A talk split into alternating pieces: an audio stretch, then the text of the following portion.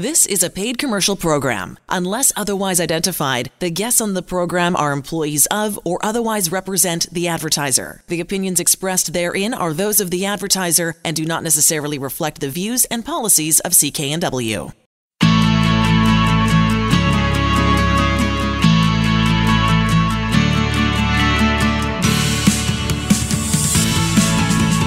Welcome to Dollars and Cents. I'm Elaine Scollin, along with Blair Manton from Sands and Associates. They're experts in helping you get out of debt. So this segment is a it's really it's going to be a good one too, because I think this is a question. Anytime you're in financial problems or in, in financial debt of some sort, you start thinking about the stuff that you have. Mm-hmm. And bankruptcy, we've talked about this before. It's a scary word. You know it. I know it. Everybody knows it when you hear it. Um, and I guess the number Number one thing is, if you if the best advice is to file for bankruptcy, mm-hmm. do you get to keep your home? Yeah, that's a huge question. Anybody that's a homeowner that's considering bankruptcy, there's a ton of myths that are out there, a ton of misconceptions. You know, some people think it's impossible. If you file for bankruptcy, you're giving that home over, give the keys back to the bank, and that's that automatic foreclosure. Um, they think in every case you can't keep your home. Others think, well, if you go into bankruptcy, you get rid of all the debt, you get to keep the house. Now, most people don't think that, but I have had a couple people say, well, bankruptcy deals with everything, including the mortgage. But the facts are, Elaine, the vast majority of people that go through bankruptcy, they are able to keep their house. And okay. I'll explain to you why that is. We're going to go through a few concepts today, talking about home equity and talking about exemptions and, and different things like that. So if someone's listening to this and they're a homeowner, they're overextended on their non-mortgage debt, um, but they do want to try to make sure they can keep the place they're living in, I think they'll find some good insight today. Okay, so home equity. Um, is that the same as the value of my home? Similar, it'd be the same as the value of your home if you had no no mortgage against it. If there were no debts on title, if you just owned your home free and clear, well, then your equity is exactly the value of your home. Okay. But almost nobody that I've seen, definitely definitely in the Lower Mainland, owns their home free and clear. So the way to consider home equity is that it's calculated as the value of your home less the amount of debt that's outstanding that would need to be paid if you were to sell. So, for example, and using reasonable numbers in the Lower Mainland, um, if your house was worth a million dollars and you had a mortgage of nine hundred fifty thousand dollars, you'd have approximately fifty thousand dollars of notional home equity. And I say notional because it's not the case you sell and suddenly you're going to have that fifty thousand dollars in hand. There are transaction costs, right? There's going to be realtor costs that might eat up that fifty thousand right there. Right. Um, there's realtor costs, there's legal costs, there's G S T, there might be some appraisals, you know, different things like that. Um, so just this This idea of it's the value of your home minus the amount owed on it, that's notional home equity, but your actual home equity can be lower than that. Okay, so it's not is not it's not very rosy. It's not a good picture at that point. Well, well, it all depends. So it can be either good or bad, but I'm just saying, um, you know, if you've got a house worth a million dollars and there's a big mortgage against it, you might not have a whole lot of equity. Right, if I'm needing to sell it because I'm in trouble mm-hmm. in some way. You know, from that point of view, then yeah, it might not be great. Yeah, you yeah. might not end up with everything that you think you would end up with because, again, Again, different costs. There might be even a cost to break your mortgage. In some cases, that could be twenty thousand dollars or more. So there are a bunch of things that could eat eat into into a, your home equity. Even though there's a big number there to start, it could be lower once you take all the deductions. Okay. So your next point, every province in this country gives people a set of exemption allowances. Mm-hmm. Um, what it means that there's laws to protect What, certain assets or? Yeah, so if someone files for bankruptcy, um, the government has said, you know, we don't want it to be that bankruptcy takes everything away from you, including your will to live, so to speak. So if someone files for bankruptcy, the government says there are certain assets that you never lose. So, you know, some basic ones are your household furniture. I've, as a trustee, I've never been to someone's house to take their furniture away. Never going to do that. Uh, your clothing and your medical aids, those are unlimited exemption. One vehicle you're allowed. Your tools of the trade you're allowed. For home equity, you're allowed an actual value of equity, so after all deductions and all transaction costs, of up to twelve thousand dollars in the province of B C. Okay. So if someone's sitting here and they've got, you know, the house at a million and the mortgage at nine fifty, by the time we take all those transaction costs away, they might have less than the twelve thousand dollars of equity, which means if that person files for bankruptcy, nothing happens to their house if they've got less than that exempt amount of equity. They just keep making the payments.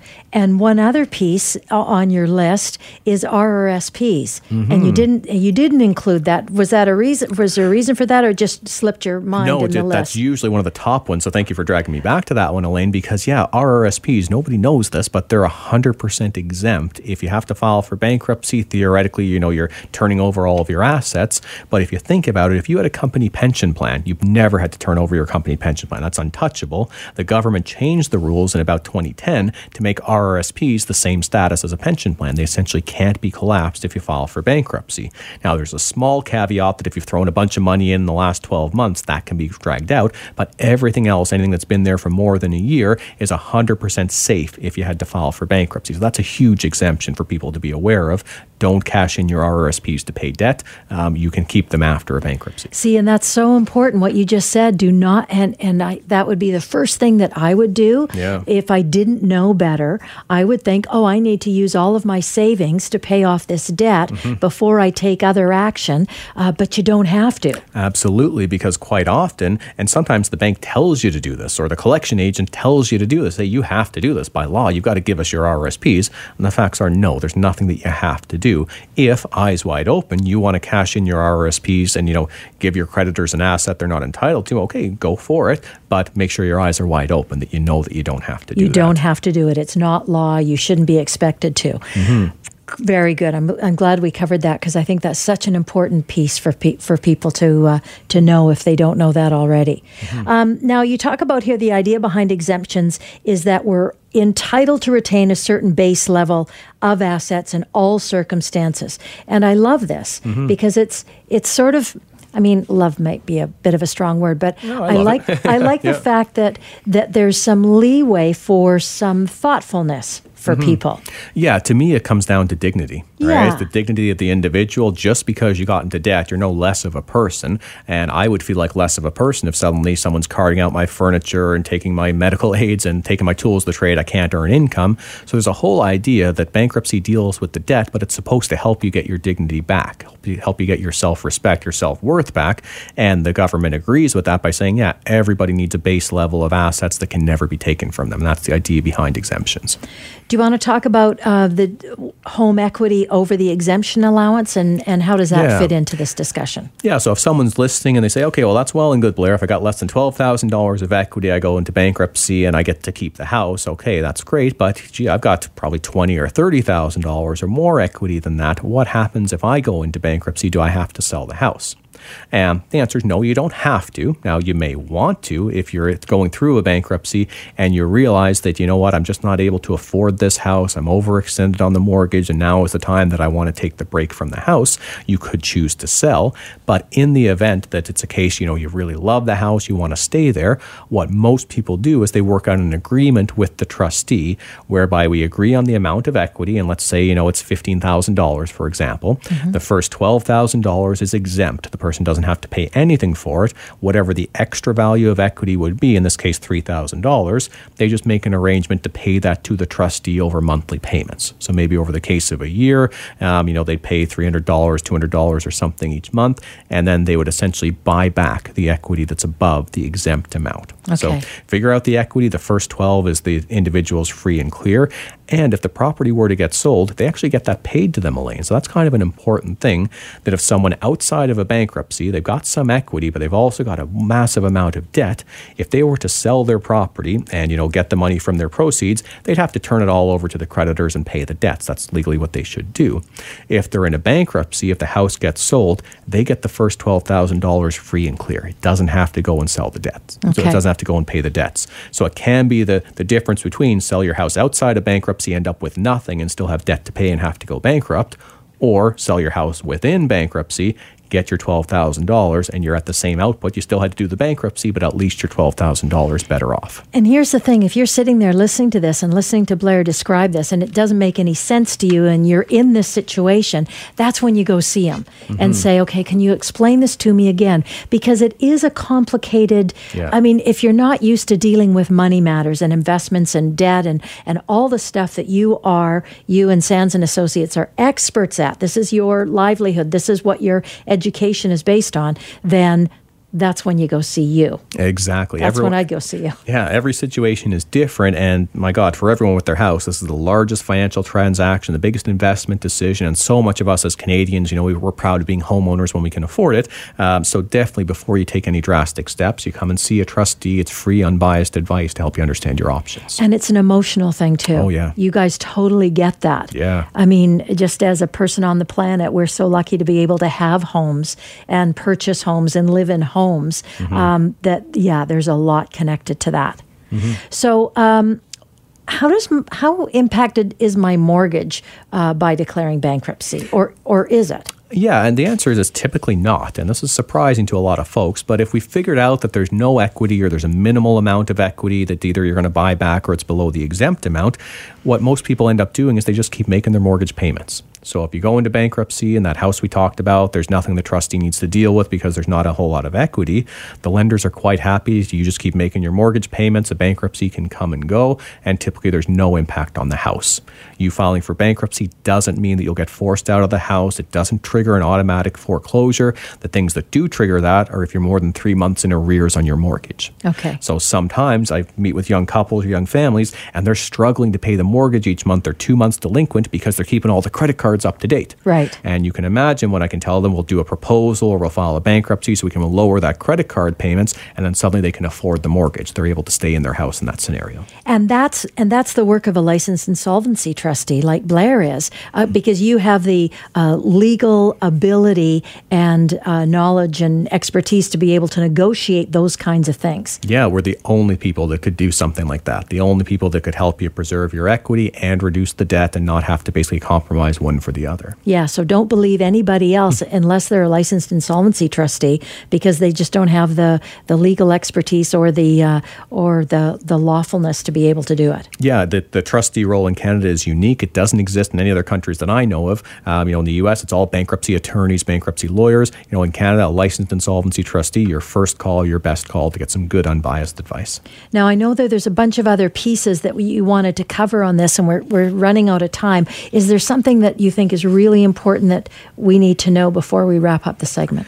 You know, I think I think maybe two points just relatively quickly. So one, Elaine, is that a consumer proposal is another great option. So it doesn't always have to be a bankruptcy. And if you're in a consumer proposal, you typically just continue to make your payments on your mortgage, and even renewing your mortgage, from my experience, has not been a challenge. So even if someone's in a consumer proposal and their mortgage comes up for renewal, as long as they're up to date on their payments, they typically are able to renew their mortgage. And the last point, just in the few seconds we have left, is for folks who are aspiring to home ownership and feel like a bankruptcy might take them off that path for the rest of their lives. Absolutely not. It's as soon as two to three years after a bankruptcy is finished, someone could qualify for a mortgage if they've rebuilt their credit and saved the down payment. So don't assume that a bankruptcy makes means you can never own a house again. Sometimes it makes you much better off. Okay. If you want more information, go to the website sands dash trustee dot com. There's loads of information, good questions and answers that people have had that uh, are looked after there. Or if you want to make an appointment, you get a free consultation, one eight hundred six six one three oh three oh. Or you can also phone that number uh, to find a Sands and Associates office near you.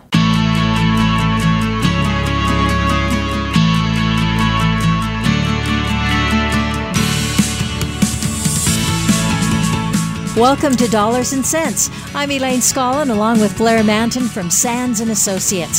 They're experts in helping you get out of debt. This segment, we're talking about how not to solve your financial problems, mistakes not to make when you're in debt.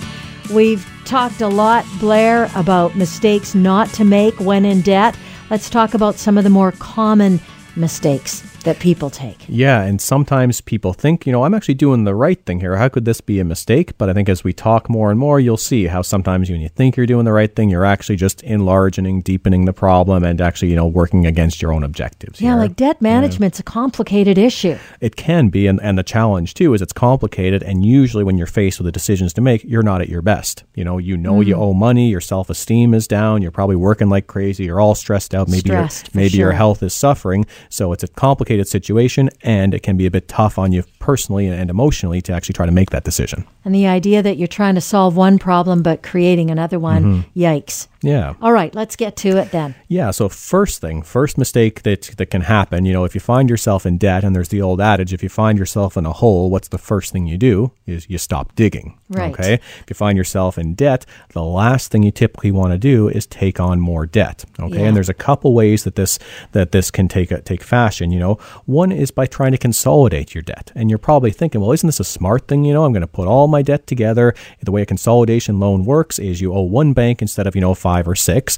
Um, they pay off all the other banks. Then you pay the one bank with a consolidation loan, generally a lower interest rate, um, so that you've got more cash flow and you can get out of debt.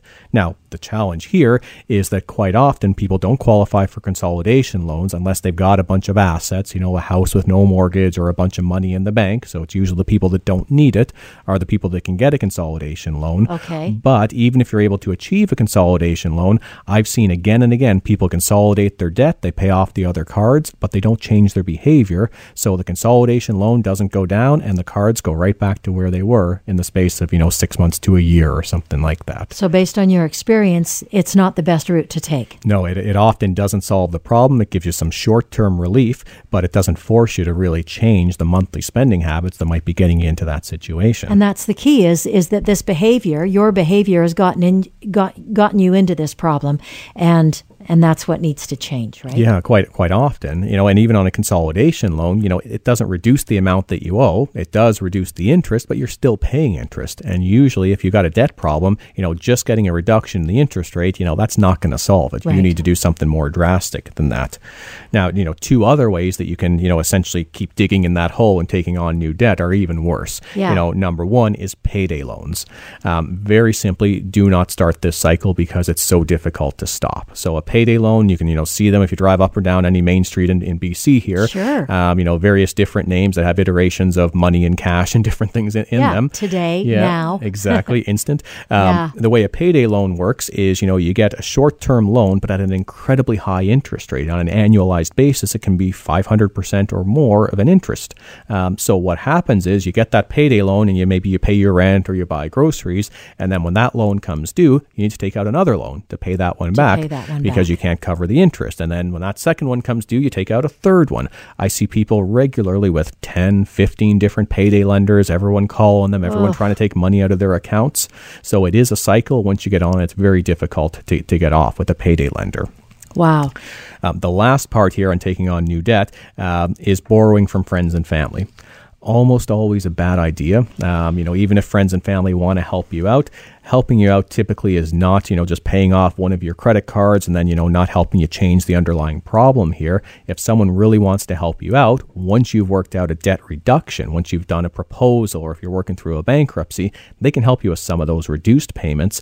But, you know, similar to a consolidation loan, it's often, you know, just enlarging the problem, throwing good money after bad. And then you've got a personal relationship that you don't want to let that person down, because if you can't pay everybody, Visa, MasterCard, and, you know, your mom or dad that helped you out, you're not allowed to just pay mom or dad. That's giving them a fraudulent preference, it's called, and that can be held against you. Oh, interesting. Ooh, that doesn't sound very good. And yet, you know, people, nature, for the most part, good-natured, want to give you a hand. Mm-hmm. Um, but boy, that can change very quickly if things don't go well. Yeah, and you, you segued beautifully into our, our second point here is, you know, they might want to give you a hand and monetarily as part of it, but sometimes, you know, the best of intentions, the best of advice that can come from friends and family members can be completely wrong. Because if you're coming to me for money, I got lots of good advice for mm-hmm. you, right? Automatically. Yeah, and, you know, even some people that are in the financial industry, you know, unless you're going, you know, with some very specific questions to their expertise, they may not know much more about the average person about debt repayments, and they might give you some bad advice.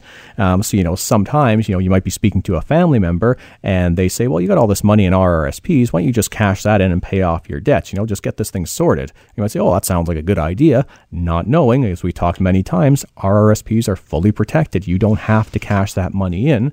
So you might have just been counseled to compromise your entire retirement, but you didn't have to do that if you had full information. I think that's one of the most important things that we've ever talked about is mm-hmm. the fact that they are protected. Your yeah. R R S Ps protected. Yep. Really important. Yeah. And, you know, in fact, the vast majority of assets that most people have are protected. So, you know, when you go to a friend or family member, they might not have the knowledge to give you comfort that no one's going to show up at your door tomorrow. No one's going to start carting your furniture away. You will never go to jail for this debt. You know, there's a bunch of things that if you speak to an expert, they can put your mind at ease very quickly. If you speak to, you know, a well-intentioned family member who might not have the right information, you can end up being more anxious and more worried at the end of that conversation. So if I'm not getting advice from friends, friends and family, what do I do? Well, you don't want to keep it to yourself, right? Because, you know, especially I see this with family, if, you know, one person is really shouldering all the all the burdens of debt and earning the income and trying to pay for everything, you know, you can very quickly self-destruct from Absolutely. An emotional and a psychological point of view. So you do need to reach out for help. You know, one of the reasons we do this show, Elaine, is to give people, you know, an easy way to access some basic information. So, you know, start off by listening to the show. We talk about a lot of different topics. When you feel comfortable, reach out to a licensed insolvency trustee. Yeah. Every trustee in Canada will offer you a free consultation. At Sands, we spend up to an hour with everybody. The last thing on our mind is making you feel judged. The first thing on our mind is helping you feel more in control, helping you get back in the driver's seat of your finances. And you could even go into that first hour free consultation and say, I have a friend of who course. Has this situation and yeah. this situation and this and this and this, right? We get that all the time. Yeah. I bet. Yeah. Friend, family member, you know, even just, hey, I've got some general questions. And that's fine. We'll, we'll be happy to help. That's a really good, that's a, yeah, that's a really good point.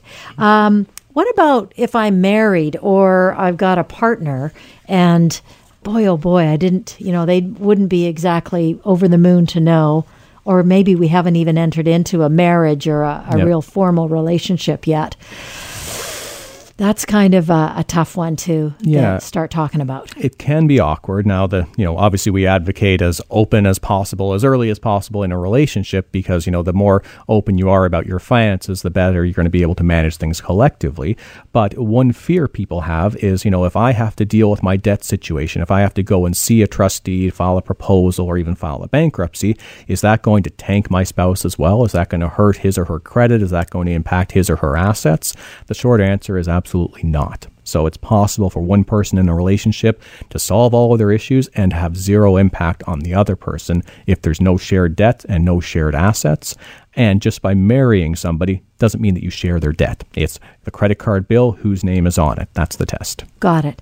And in, in wrapping up this segment, the last mistake that you want that we want to talk about, and it's a big one, and, yeah. and that's why I want to make sure that we include this one. Yeah, this one, an easy way to say it is you're confusing activity for achievement. You know, you're thinking that because I'm doing something, I'm actually achieving something, and that's making your minimum payments. So if all you're able to make is your minimum payments, you're doing activity every month, but you're actually not achieving anything. Minimum payments on anything over a couple thousand dollars of a credit card debt, they're going to snowball out of control. You'll be on a payment plan for years and years and years. You need a better option if all you're doing is paying minimum payments. Now, if any of this information's resonating with you, go to the website, sands dash trustee dot com. They've got a ton of great questions and answers for you. If you want to make an appointment, it's easy, one eight hundred six six one three oh three oh, and get that free consultation and a find an office near you. You're listening to Dollars and Cents.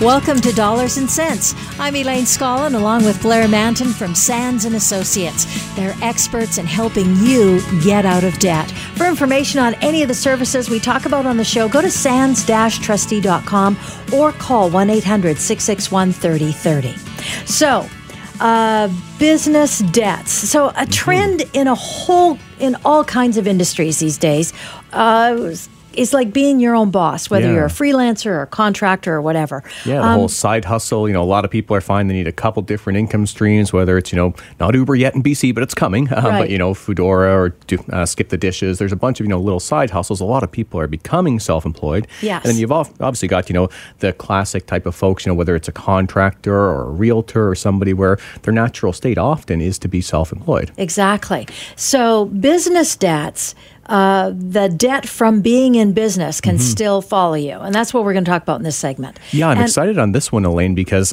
I found, you know, there's really nothing that sets out when you become self-employed. There's no manual the government gives you that says, hey, here's all the pitfalls, here's the potential things that can come up and bite you. And I see them in my day-to-day again and again, the same types of things. So today, what I wanted to do was to give somebody, you know, if you were about to start out in business, how should you structure things?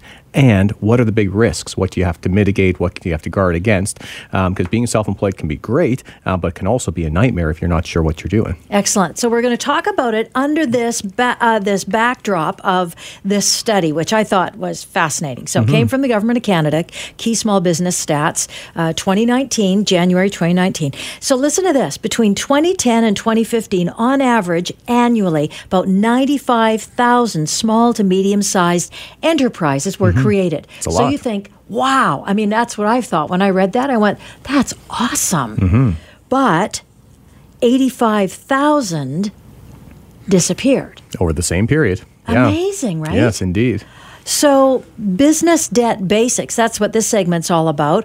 What what are, or what do you think are the main um, sort of keys that potential business owners need to understand before becoming self-employed? Because you see them at a different mm-hmm. point in their in this process. So if I was starting out, what mm-hmm. are the things that I, I should know? You know, the first thing, Elaine, that I think, and let's spend a few minutes here, is just thinking about the structure of your business. Because, you know, being self-employed can mean a number of different things. And there's three main structures that you can have if you're being a self-employed person.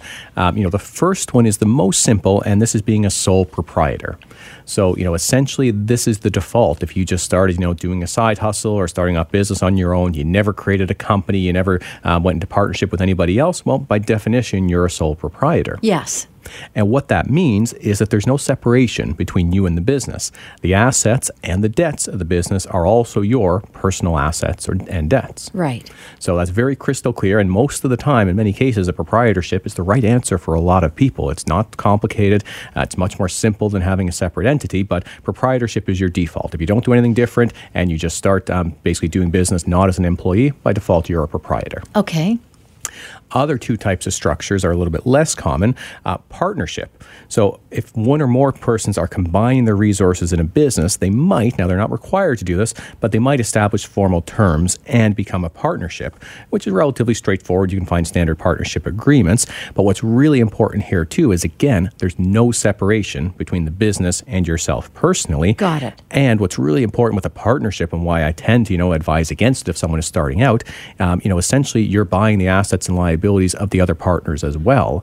So if the business fails, all the partners fail. If one partner fails, all the partners fail. So right. you're really uh, basically taking on the liabilities of your partner as well. So you've got to be careful. Fair enough. Um, the third, and probably the, the more common, so I see proprietors more often than not, Uh, partnerships very rarely, but the second com- most common that I do see is a corporation. All righty. And what this is, is you've set up an incorporated company that becomes a legally separate entity. So essentially, it's a separate legal person um, that can sue, can be sued, can have assets, can have liabilities.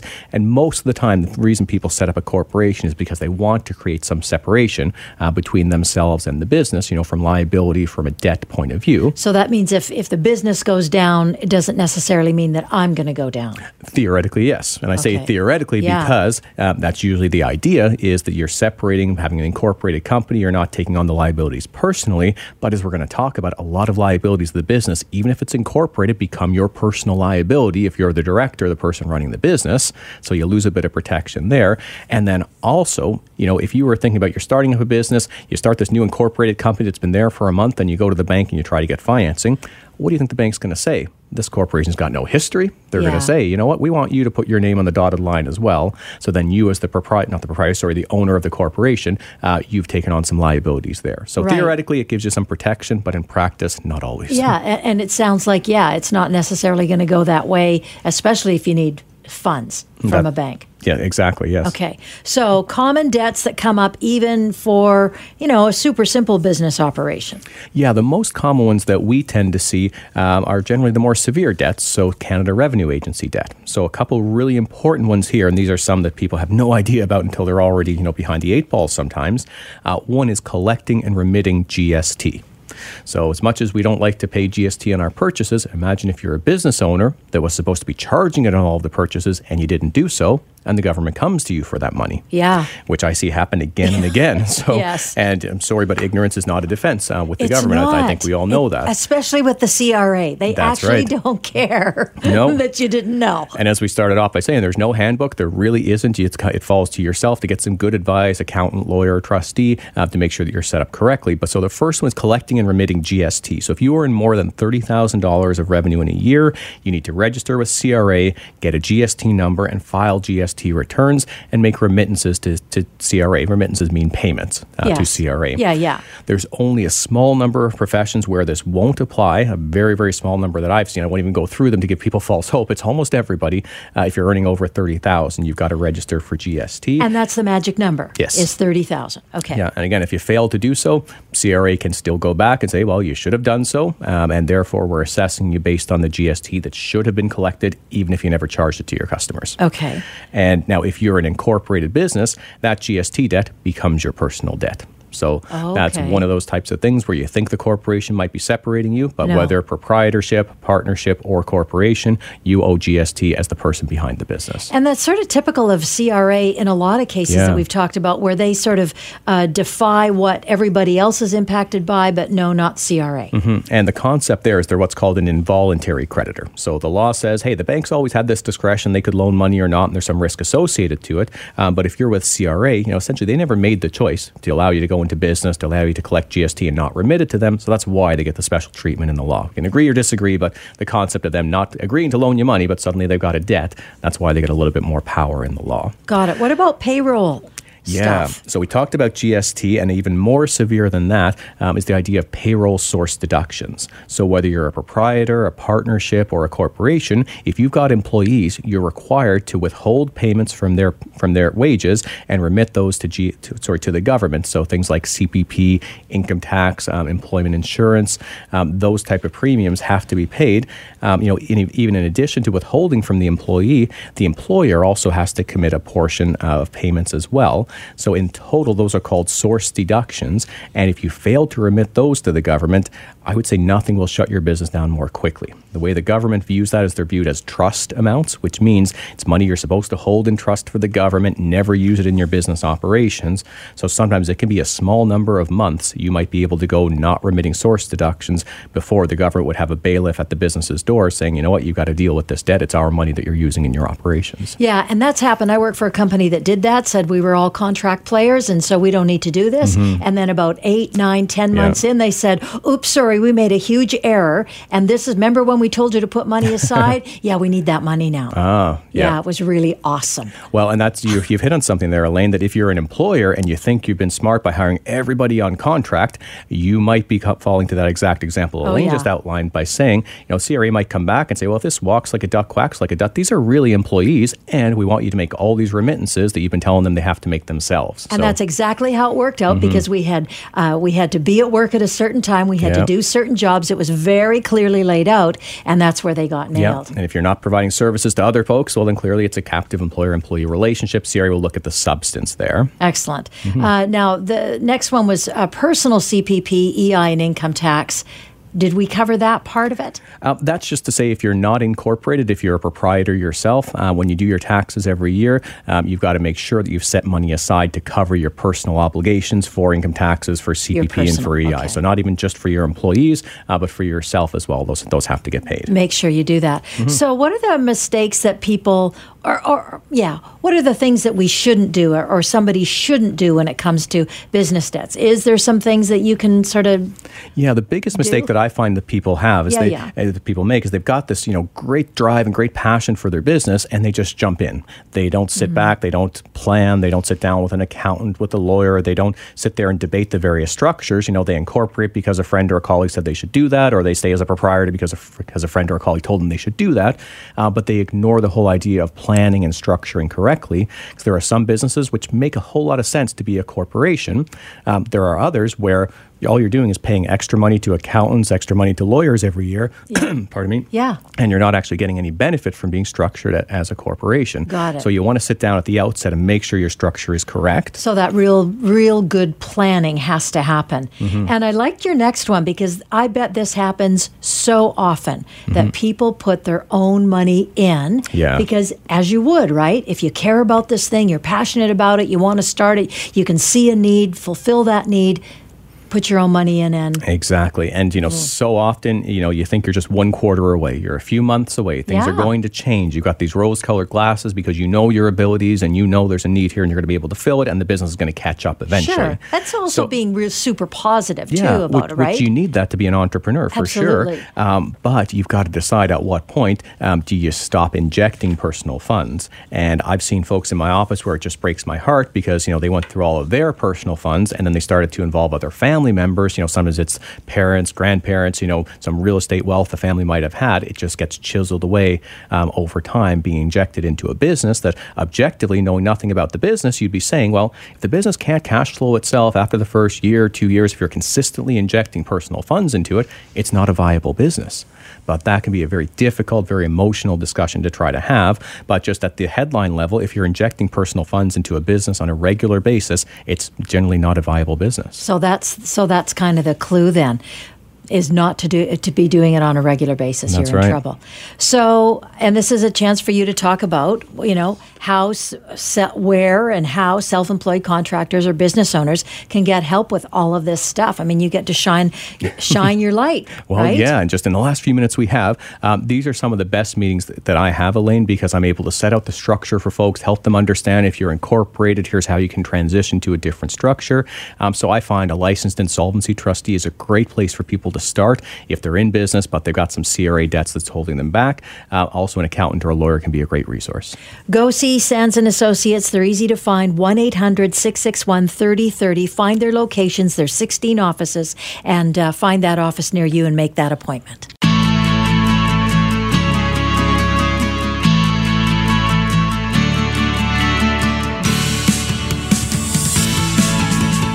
Welcome to Dollars and Cents. I'm Elaine Scollin, along with Blair Manton from Sands and Associates. They're experts in helping you get out of debt.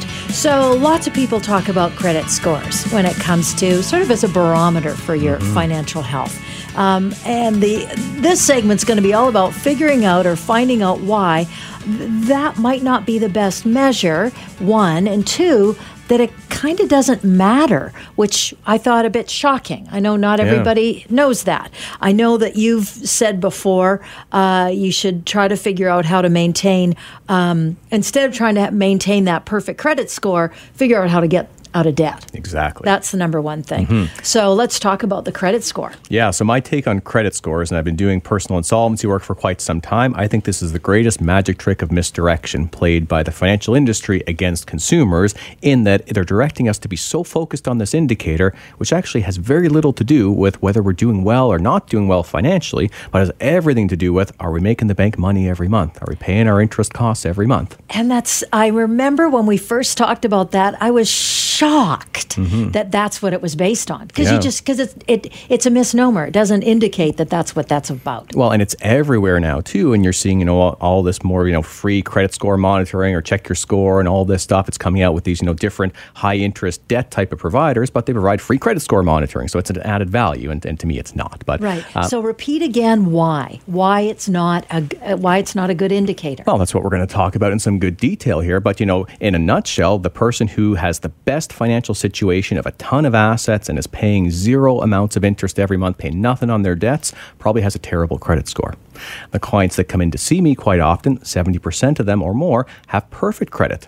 They might have eighty thousand dollars in debt, credit card debt, payday loans, no assets to speak of to clear that debt. But because they make all their minimum payments every month, they're never late on anything, the bank gets all their interest payments, their credit score could look great from that so metric. It's determined by the bank, and that's the mm-hmm. thing to remember as we go through this. So uh, do you want to do basic stuff about yeah. the credit score? Okay, good. Let's do that. It's a number. Yeah, so, you know, people talk about their credit rating, their credit score. Your credit score is a number, and it ranges from a low of about three hundred to a high of about nine hundred. So, you know, generally anything over about eight hundred is quite good, and that's what most people would shoot for.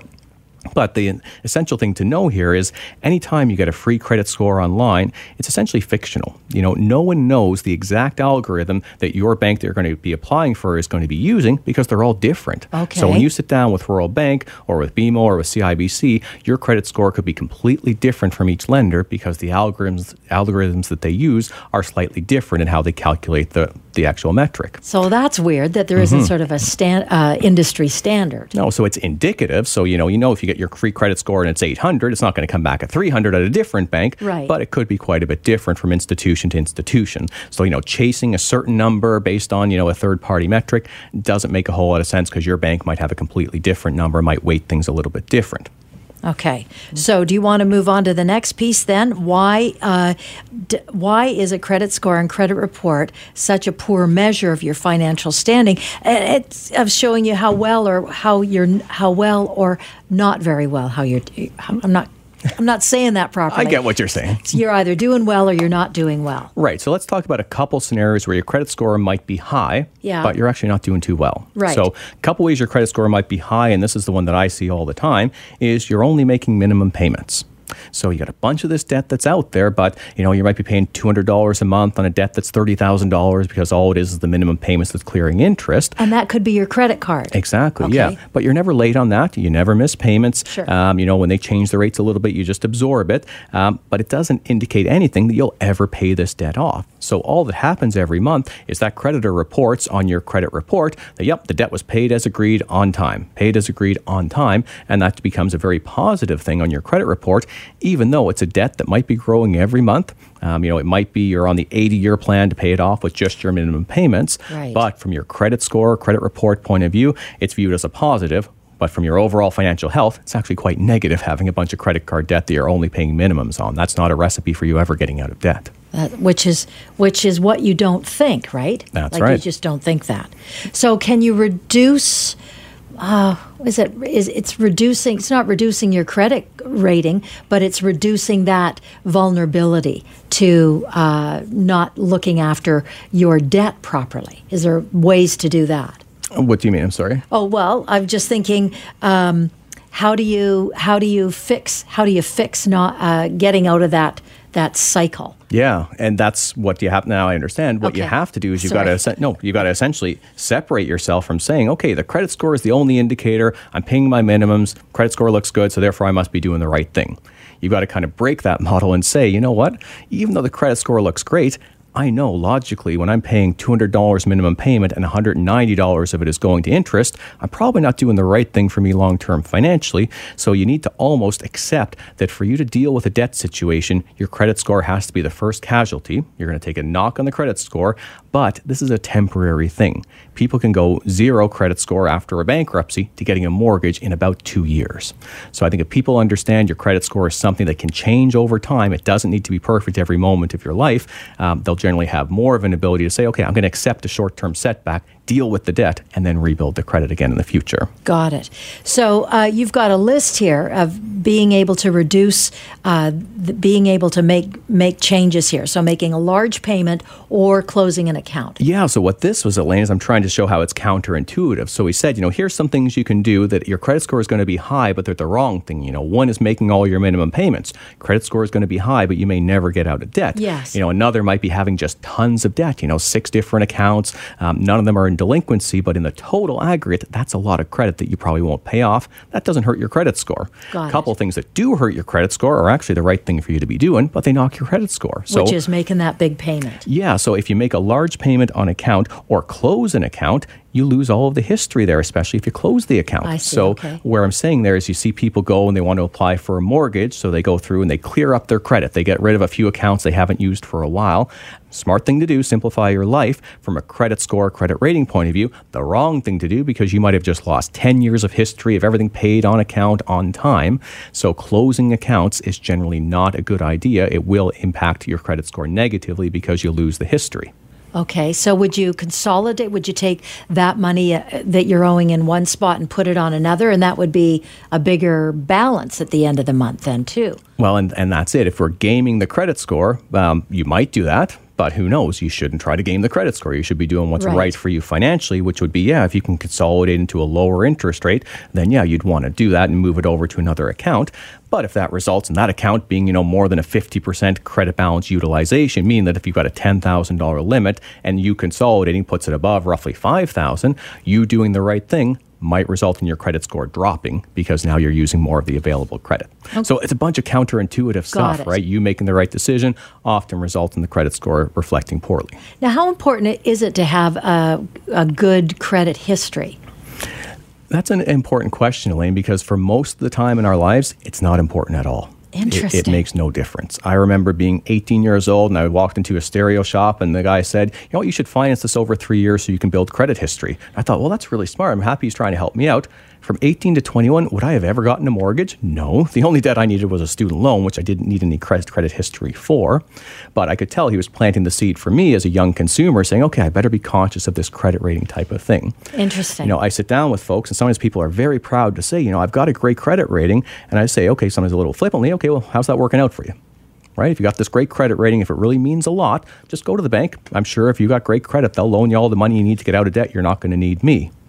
Well, what happens is they go to the bank and the bank says, yeah, you might have nine hundred credit, but I'm sorry, we're not comfortable to loan you any money because you don't have any assets or anything like that. So right. the credit score that you've been focused on, when it actually comes down to it, it may not do much for you. Right. When you actually need it is when you're sitting down to get a mortgage, to do a car financing, different things like that. And as I've said, two years of disciplined behavior, you can often build a credit score to what you would need, a good minimum level. You don't need to be focused on it your whole life. See, and I think the key here is, and I'm going to I'm going to blow the horn here for a second, mm-hmm. is to sit down with somebody like yourself, a licensed insolvency trustee, to help me figure that stuff out, because it is counterintuitive. Yeah. And if it's a credit score, a good one is something I've always worked towards, and then all of a sudden you're telling me how that that's not necessarily important, I'm at a bit of a loss, because mm-hmm. I'm one of those people that got told it is important to have a good credit story, yeah. you know, history, exactly. If you're debt-free, having great credit is awesome, but if you've got debt, it's the wrong way to focus. Go to the website, sands dash trustee dot com. It's a great website, just a ton of good information, or give them a call at one eight hundred six six one three oh three oh. Get a free consultation, find an, as well as you can find an office near you, sixteen offices here in British Columbia. The proceeding was a paid commercial program. Unless otherwise identified, the guests on the program are employees of or otherwise represent the advertiser. The opinions expressed therein are those of the advertiser and do not necessarily reflect the views and policies of C K N W.